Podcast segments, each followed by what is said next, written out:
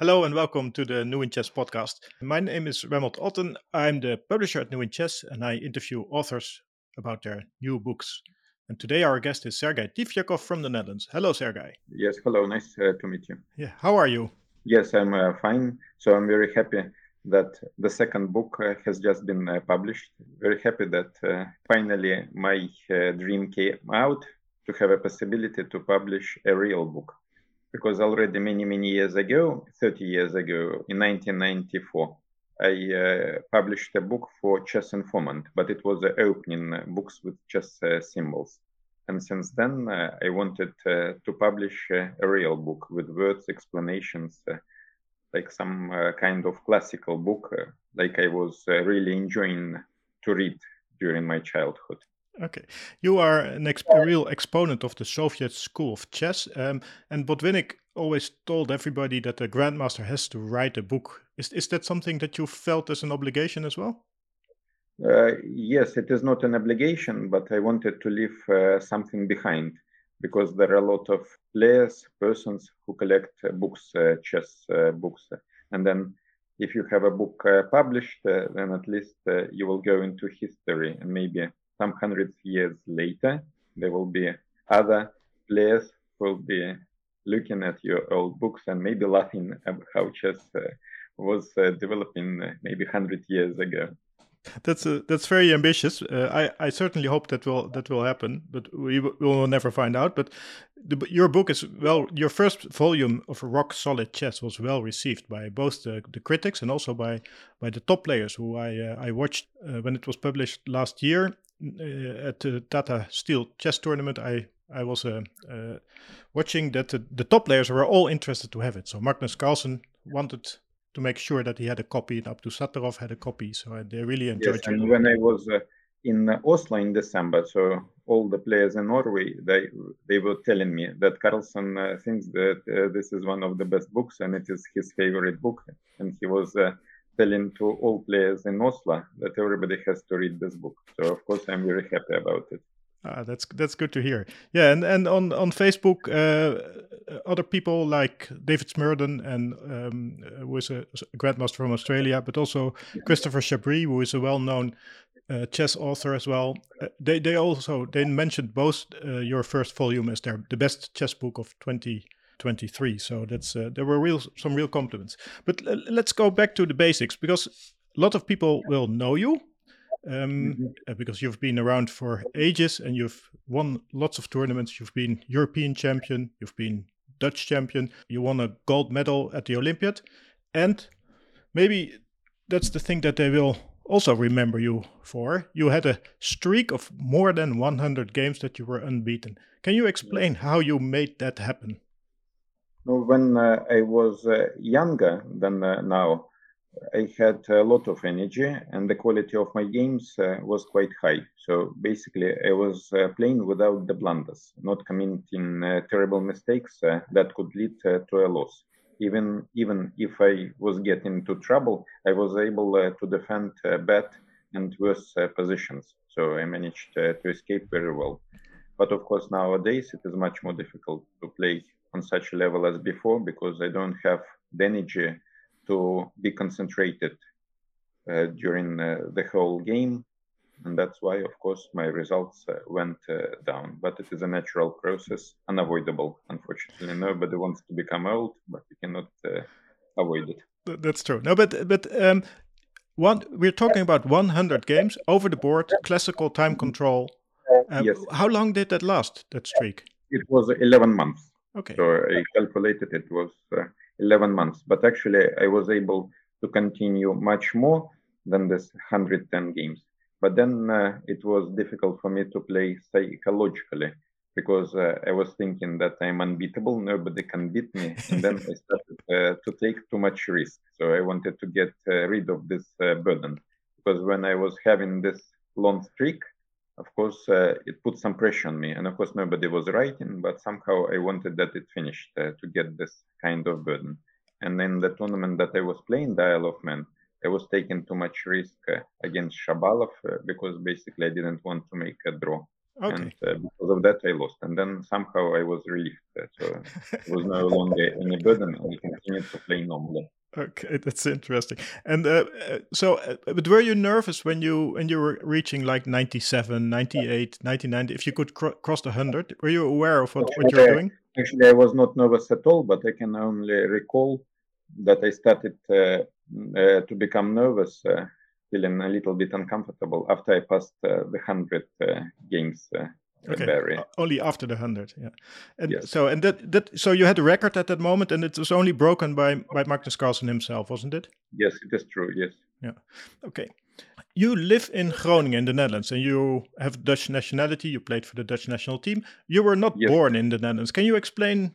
Can you tell us uh, where you were born and, and, and what kind of place that is? Yes, uh, I was born in Krasnodar, so the capital of Krasnodar region. It is a very well-known uh, place, not far from the Black uh, Sea. So not far from Sochi, which uh, hosted uh, the Winter Olympic Games in 2014. And in Krasnodar, we have very good uh, chess tradition. So, for example, I began to learn chess in the local chess school and the coach was uh, Alexei Osachuk, the national master, very, very good coach. And at the same time, he was uh, teaching me, Vladimir Kramnik, and uh, Pavel Tregubov. Uh, so we all grew at the same time. And actually, there is a photo when we were taking the sessions from one and the same coach. And he put a lot of uh, good basic stuff for us. And thanks to him, we are all still very strong players and continue to play nowadays. Okay. Were you stronger than Kramnik at the beginning? Yes, at the beginning I was uh, stronger because I was uh, two years older than him and age uh, that important. But then everything changed uh, in 1992 when uh, uh, Kramnik got a huge support from Kasparov because Kasparov was taking Kramnik out of the group of the players of the same strength. And he was given uh, Kramnik special conditions, inviting to the tournaments, playing for the Olympiad, all the tournaments that Kramnik didn't have any right to play for according to his strength. Okay. And this stimulated the extra growth of Kramnik. Okay. So basically, you can say that uh, Kramnik became the protege of Kasparov. Okay. And because of uh, Kasparov, Kramnik later became a world champion. Yeah, so you you ended up as European champion and Kramnik as world champion. Yes, yes, yes. Okay. So this is the difference. Yeah, because it is very, very important to have a support at one moment. Okay. Because if you don't have a support, you have to break through by yourself, and it is much difficult if somebody is uh, taking you out of the mess mm-hmm. and helping you to go to the top Okay. And, and, this is very, very important. Otherwise, you can speak uh, in your place without the support. Yeah. Was was the, the, the, chess school that you studied at? Was that the, the School of Chess? Yes, it was the Smyslov School from 1980 until 1984. I was attending the Smyslov Chess School. It was a very good chess school with a lot of strong players like Khalifman, Bareyev, Dreyev, uh, Salov, and many other players. They were all attending uh, the Smyslov school. And of course, there were many other less stronger grandmasters. So I'm very, very happy that also I had the possibility to contact other strong players of my age, but also work uh, under very good uh, coaches like Boris Zlotnik, Yuri Razuvayev, Gennady Nesis, uh, to name okay. a few. Yeah, that's and famous course, uh, names. yeah. Yes, and of course, the head uh, coach, so the organizer, the director of the Smyslov school was Boris uh, Postovsky, so a very famous uh, person okay. yeah. in the Soviet Union. And then later he became my uh, coach, like director, and he was helping me with a lot of invitations, tournaments, uh, and yeah. everything. When, when you were like 15, 16, um, what what did a what did a week or or a day look like? How how much chess did you study, and, and what did you study? Did you do openings, puzzles, and games? Yeah, until the age of sixteen, uh, I was not thinking to become a chess uh, professional. So my results were quite average, and I was not demonstrating anything uh, special. So I was studying seriously at school and was preparing myself uh, to enter the university and to study medicine. Mm-hmm. But suddenly, at the beginning of 1989, when I was almost 16, I managed uh, to win the junior championship of the USSR under 16. So I got a right to play in the World Championship under 16. And then in all tournaments that I was participating uh, in the beginning of 1989, I played extremely well. And then I got a right to play at the GMA uh, Open in Moscow. That was a very, very strong open tournament mm-hmm. at the May. And then I was unrated. So official rating was 2200. And I had a performance of 2580, nice. beating uh, three grandmasters in the tournament, including uh, Anand, uh, uh you beat Anand and Kupreichik? Yes, yes. Okay. Anand was very, very strong. I was unrated. Anand was uh, something around uh, 2500. Uh, so then people are now complaining about unrated uh, players from India, but you, uh, uh, Anand, as a player from India, probably complained about the unrated yes, player from Russia. similar situation as before because uh, the country was closed, the borders was closed, and a lot of underrated, unrated players from the Soviet Union suddenly started to play in the international tournaments in 1989, uh, 1990. Yeah. And my first rating that I got was 2480. That was a high rating, so the basis rating. Although I should have got above 2500, but some kind of strange methodic of calculation of the rating by FIDE prevented me getting yeah. the first rating above 2500. But then it was a turning point in my career because if you get the chances to play abroad. So then basically you get very good prospects uh, for the future. And then because, I started. Yeah, because 1990 was the, the, the first time that the Soviet Union opened up with Gorbachev and Perestroika. Yes, uh, and, yeah. and uh, foreign currency had completely different uh, value than now. So even if you manage to earn like one thousand dollars at any tournament, it was a huge amount of uh, money. So you could mm -hmm. buy like the half of the apartment or an apartment with this uh, amount of money. And every player who get a chance to travel abroad and play international tournaments uh, immediately got good chance uh, for the good life uh, in the future. And of course, uh, 15, 16 years of age is a turning point for any person. Mm-hmm. He starts to grow. Also, we see in the modern uh, chess now, but with a little bit of acceleration. So now before it was 16 15 years now you see the players uh, booming at 12 13 years so this yeah. is the difference but yeah, yeah. the general acceleration in three in 30 years okay and and if we are talking about the soviet school of chess is that that you that you simply get a very broad education that you are trained in all aspects of the game so not only yes, openings exactly. but also yes. every middle game principle and, and end games, etc. Is is that the, the Soviet school of chess? How do you how would you describe it? Yes, exactly. So you have to learn uh, everything. So typical positions, typical uh, structures, not only the openings. And actually, uh, as I can uh, remember, during the times of the Smyslov chess schools, we were not studying openings at all, because uh, it makes no sense to study openings in the group, because uh, every player plays different things, and if you begin to show something interesting only for a small group of players, that is a sleeping. So this makes no sense. And instead of we had strategical training sessions, ending training sessions, and also I take the same approach nowadays when I give lessons in the groups or personal lessons. I do not try to teach at the openings. I don't think it is interesting uh, for me to teach, but I teach the others uh, to improve the general uh, quality of play. So, okay. just and. Yeah. Mm-hmm. So, and so you more or less became a full-time student after 16. And and how many hours did you spend on chess then per day? Because then okay. the amount of the information was very limited, and it was possible to work like two hours a day, three hours a day, and you still was able uh, to cover all uh, the things. For example, before 1989, the most important book in chess. It was Chess Informant. Mm-hmm. Uh, so this was uh, the table book of every grandmaster, every player, and uh, there were only two chess informants uh, a year. And when one was arriving, so you had enough time uh, to study all important games to analyze uh, something.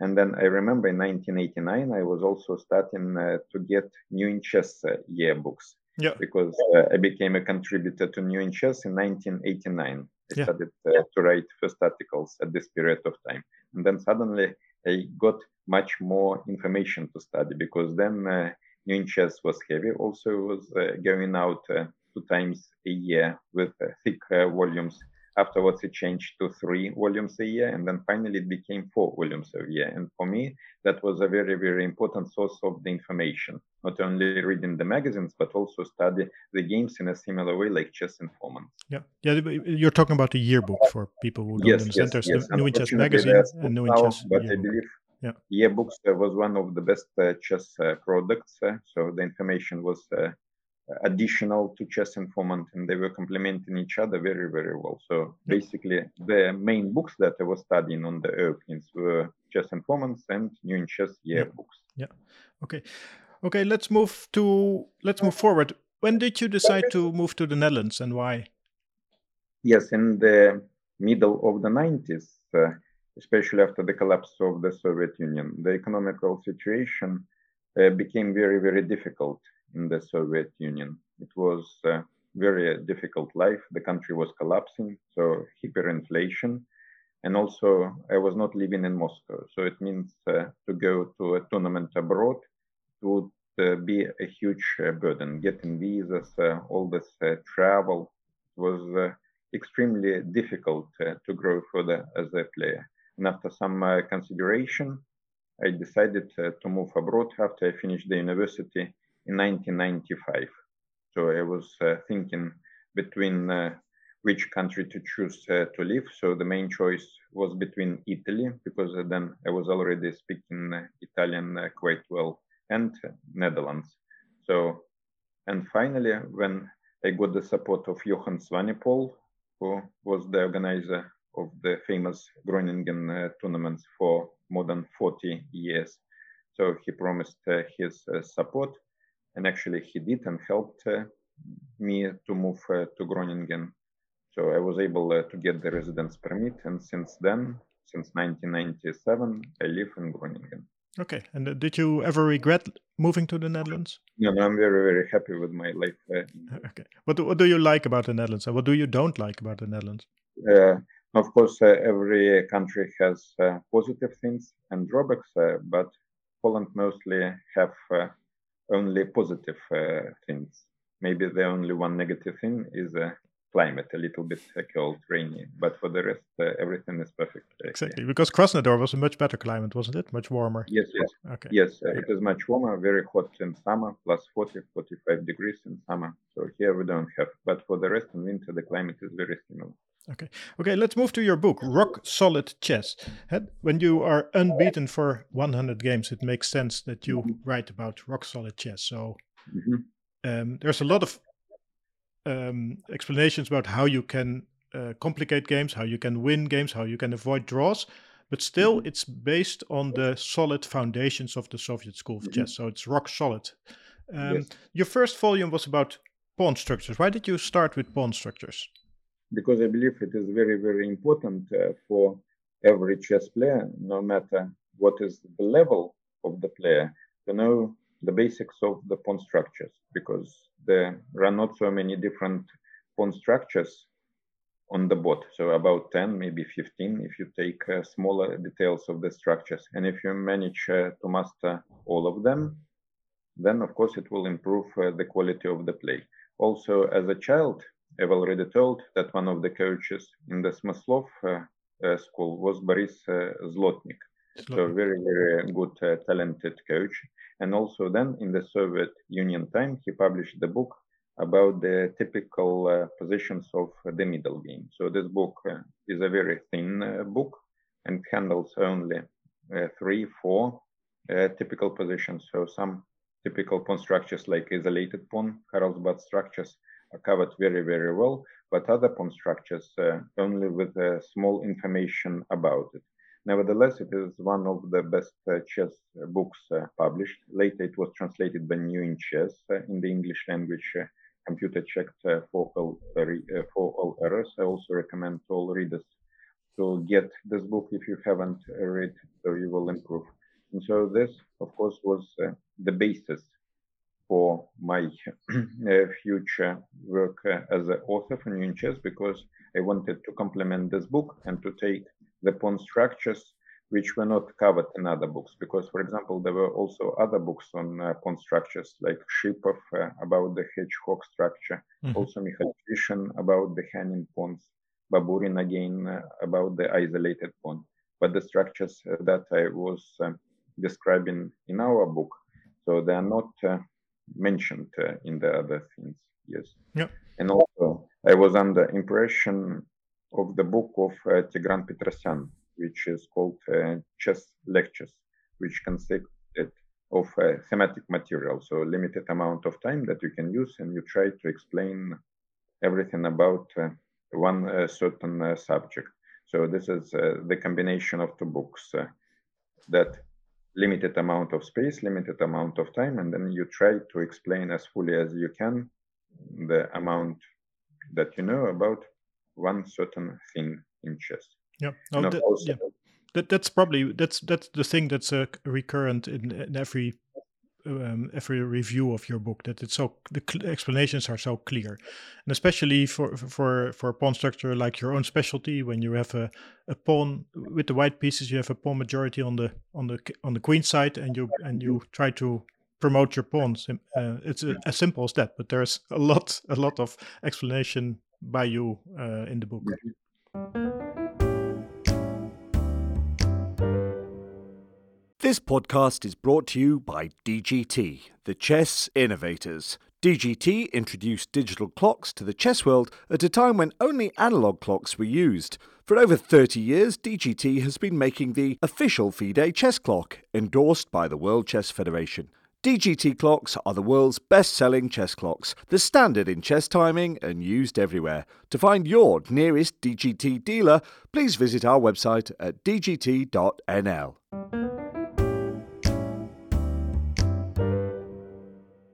Um, your, your your latest book that's published um, uh, this this month is um, Rock, Solid, Rock Solid Chess Volume 2 mm-hmm. and it's about piece play, and it's very interesting. There are a lot of topics that are not often covered. Um, I'd like to pick two of them. Can you can you tell a bit about castling? Yes, uh, so castling in chess is very very important. Of course, every player from the beginning is told that you have uh, to castle as quickly as you can. But also there are situations when uh, you should not castle. You can postpone castling and maybe later to decide to castle in the opposite uh, part of the board. And of course, if you look at the older games of uh, for example, Chigorin, so this is a, not a new con- uh, concept in uh, chess. And looking at these old games, you can learn a lot.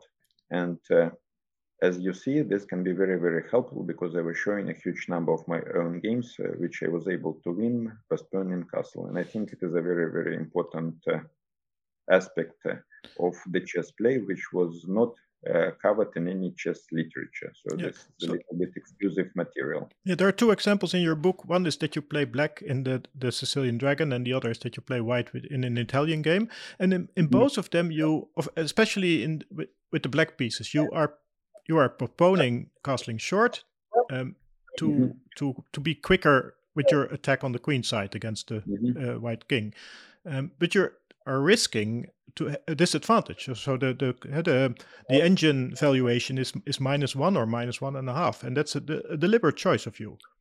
Yes, yes. Of course, sometimes uh, in order to win the game, you have to take a risk uh, and break chess principles. Uh, if you do not take a risk, sometimes you cannot win the game. Of course, uh, when I was playing before such uh, lines, uh, the engines were not so strong and mm-hmm. they were not too used to refute certain lines. And for example, my statistical results in all such bad lines are overwhelming, like 80% score with black. And there's this dragon lines yeah. when I was playing against very strong grandmasters, uh, top players.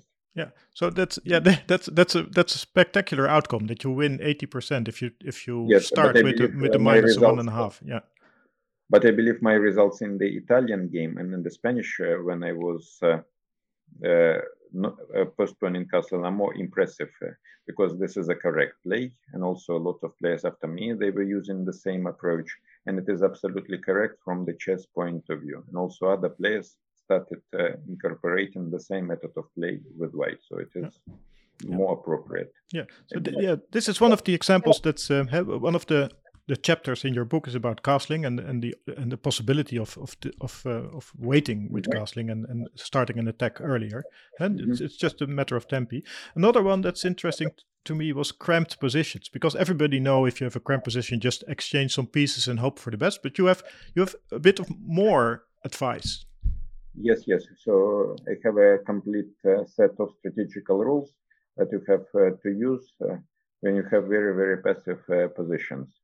And uh, since uh, 2005, I was playing Scandinavian defense mostly on the high level against world top grandmasters. And at the beginning, I was having fantastic results with black, and this also made an influence on the chapters that I created because everybody wants uh, to learn how to play in such passive uh, positions. Mm-hmm. But I want to mention another chapter in the book, which is my favorite one. It is the chapter on opposite colored uh, bishops, mm-hmm. because the majority of the players think uh, that opposite colored bishops uh, is a draw position. And mm-hmm. when they look at the evaluation of the engine, the engine says 0.05, 0.1 advantage, which looks like uh, absolute uh, draw. But there are so many hidden uh, things uh, in such endings with opposite colored bishops.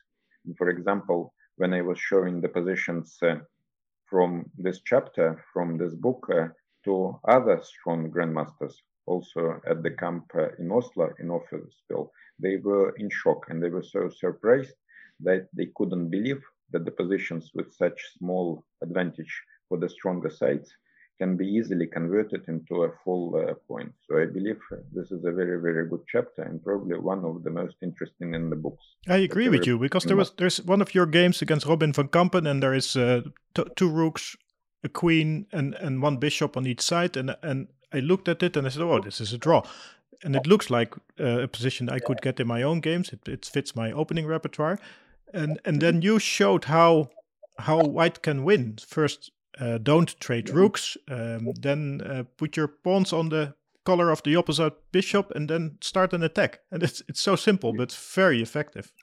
Yes, and the engine ev- uh, evaluation on many positions with opposite color uh, can be deceiving.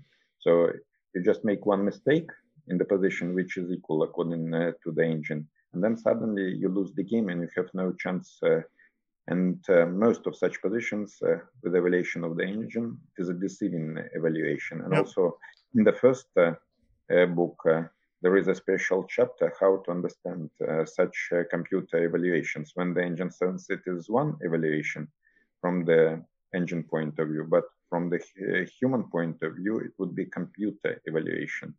And uh, since then, I discovered uh, more and more positions of this kind, uh, which uh, are misleading evaluation by the engine. And also, maybe Chessbase uh, should, or other uh, programmers who create such engines should change the evaluation, not only on basis of the exact evaluation of the engine, but also to add some human amount of yeah. this. How dangerous the position, how how difficult it is for a human to play a certain position. Mm-hmm.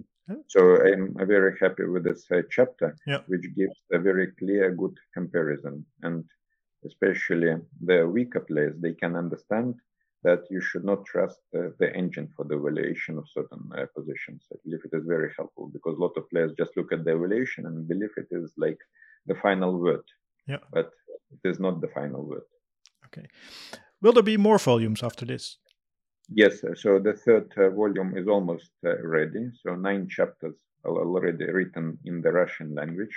So now the last uh, work is going on the on the tenth uh, chapter. I believe also there will be ten uh, chapters in the third uh, volume, and probably several months later, okay. we'll present to you the concept of the third book. I'm looking forward to it. What so we have pawn structures, we have piece play, like opposite colored bishops, like cramped positions, like castling, like the, the importance of tempi. If you uh, or if even if a, if there is a small difference in the in the position, that there could be a huge difference in evaluation, things like that. Mm-hmm. Very dynamic. So what's the what's the third volume? Is there a common I theme? think uh, the third uh, volume will be similar to the second one but uh, talking about other subjects okay. because uh, in total uh, I have uh, the material for more than 100 uh, different uh, lectures. Chapters, and as you yeah. see, less than 20 are Okay. being used. Yeah, So okay. at least some material for one or two good books because the situations on board can be very, very different. Yeah. So, but I believe it will also be a good book, and afterwards we will see how it goes. Okay. Because it is not so easy to come with the highest possible uh, uh, quality chess material. Sooner or later, like the gold mine, everything will be exhausted, and then you have to think uh, what to do afterwards. Okay. And also, even the books are quite good, the quality is high. uh, high. The readers always want uh, something new. They want uh, to look at other things, and maybe one day, if uh, Yulia will co- uh, collaborate, maybe I will make a book uh, on my chess uh, life in general, from the beginning until with the highlights of my career, best games, because I have already a huge number of games annotated from different uh, tournaments. So it should be more like a story, like my life story with the best games and all my life story. So Okay. also my Wow. dream and I to publish it. Yeah. But I believe uh, at least a couple of years or maybe three, four years will pass uh, until this book will start to grow. So Okay. for the moment, we're working on rock solid uh, chess uh, in order to Yeah, and you're you're also working very hard as a coach and a trainer. Um, how many did you did you count how many countries you visited last year in twenty three? No, in 23, actually, I visit uh, very, very little countries nowadays because mostly I'm sitting at home and giving lessons. I play very, very little. But before the coronavirus uh, time, I was still an active player and I was traveling a lot. And then I visited like 95 countries in the world. Of course, it is not a world record in comparison with other chess players like Nigel Short, who is beating me behind as a FIDE official who can go to any even zero chess uh, country trying to develop and build the new federation there. So for me, it is another story. Yeah. So ninety five countries, so five more to go for your streak of hundred. Yes.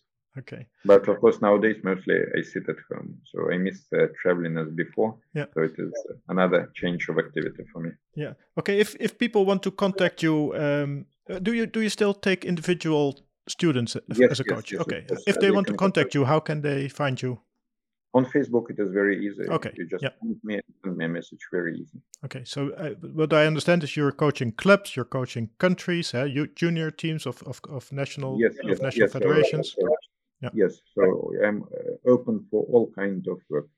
And recently, after the book received um, the award as the best uh, book of the year by FIDE, also I was invited to give lectures for the FIDE Academy. So under FIDE, I'm also teaching other young players. So I hope this kind of work will become more often in the future for me. Okay, thank you. For, no, thank you very much for this for this conversation, um, No, Boris. Zlotnik. I want just to, what you mentioned. It's Zlotnik's middle game manual. Who published his book yes, as well. Yes, um, yes, exactly. So it is fully translated into English for new interest. yes. And also there is the second book of Zlotnik, which is also very good. I was looking at it. Also a fantastic book. I recommend to everybody. Okay. Yeah, Zlotnik now lives in Spain, and he Yes, he was one So of I'm the. Yeah. Yes, I'm in contact with him. Sometimes we exchange messages. So yesterday he even uh, congratulated me with a birthday. So it was a nice uh, thing from him. Okay. Yeah, no, we we um, we published two of his books. He was um, he's also famous for being the trainer of uh, of Fabiano Caruana when uh, Caruana moved to Yeah, Spain yes. to to be able to train coach, yeah. Yeah. yeah, a lot of players uh, who cannot become very strong in chess by themselves, they become very good uh, chess coaches like Zlotnik, uh, Dvoretsky, Nieses, uh, who were not very strong as players. Also Ramesh, uh, RB, also very good Yeah. coach, but not a strong player. Yeah, but, but in the other way around as well. We we spoke to Sokolov. He was a strong player and he's a good coach. And you are Yes, you were even- yes, European and champion also- and Yes, Olympic. and also yes, and also many uh, players who were strong before also become good uh, coaches. So Yeah. me, Sokolov, uh, Dreev, also Gelfand is uh, giving more and more lessons. Kramnik also is more active. Morozevich, Leko. So I believe if you have good understanding of chess and you have achieved something in this uh, chess life, you can also pass your knowledge to the others. So this is happening not only with me, but also to other previously top uh, players. Yeah. Okay, so for everybody who's interested in following Sergey, you can follow him on on on X, on Facebook. Uh, you can. Yes, uh, I'm in all uh, social networks. It is very easy to find me. So I'm available everywhere. So if somebody is interested, can always send me a message. I yeah. always give an answer. Yeah, and you've you've published num- numerous um, uh, DVDs by ChessBase and two books yes. by New in Chess, uh, Rock Solid, Chess Volume One and Two. Uh, they're both available in the New in Chess web shop. Um, if you want to hear more podcasts, you can subscribe on Spotify or uh, subscribe to the newsletter of New in Chess, and you will be informed of every new episode. We'll, New in Chess publishes a new episode of the podcast every Friday. Thank you, Sergey, and good luck with your chess and your coaching. Uh-huh, thank you very much.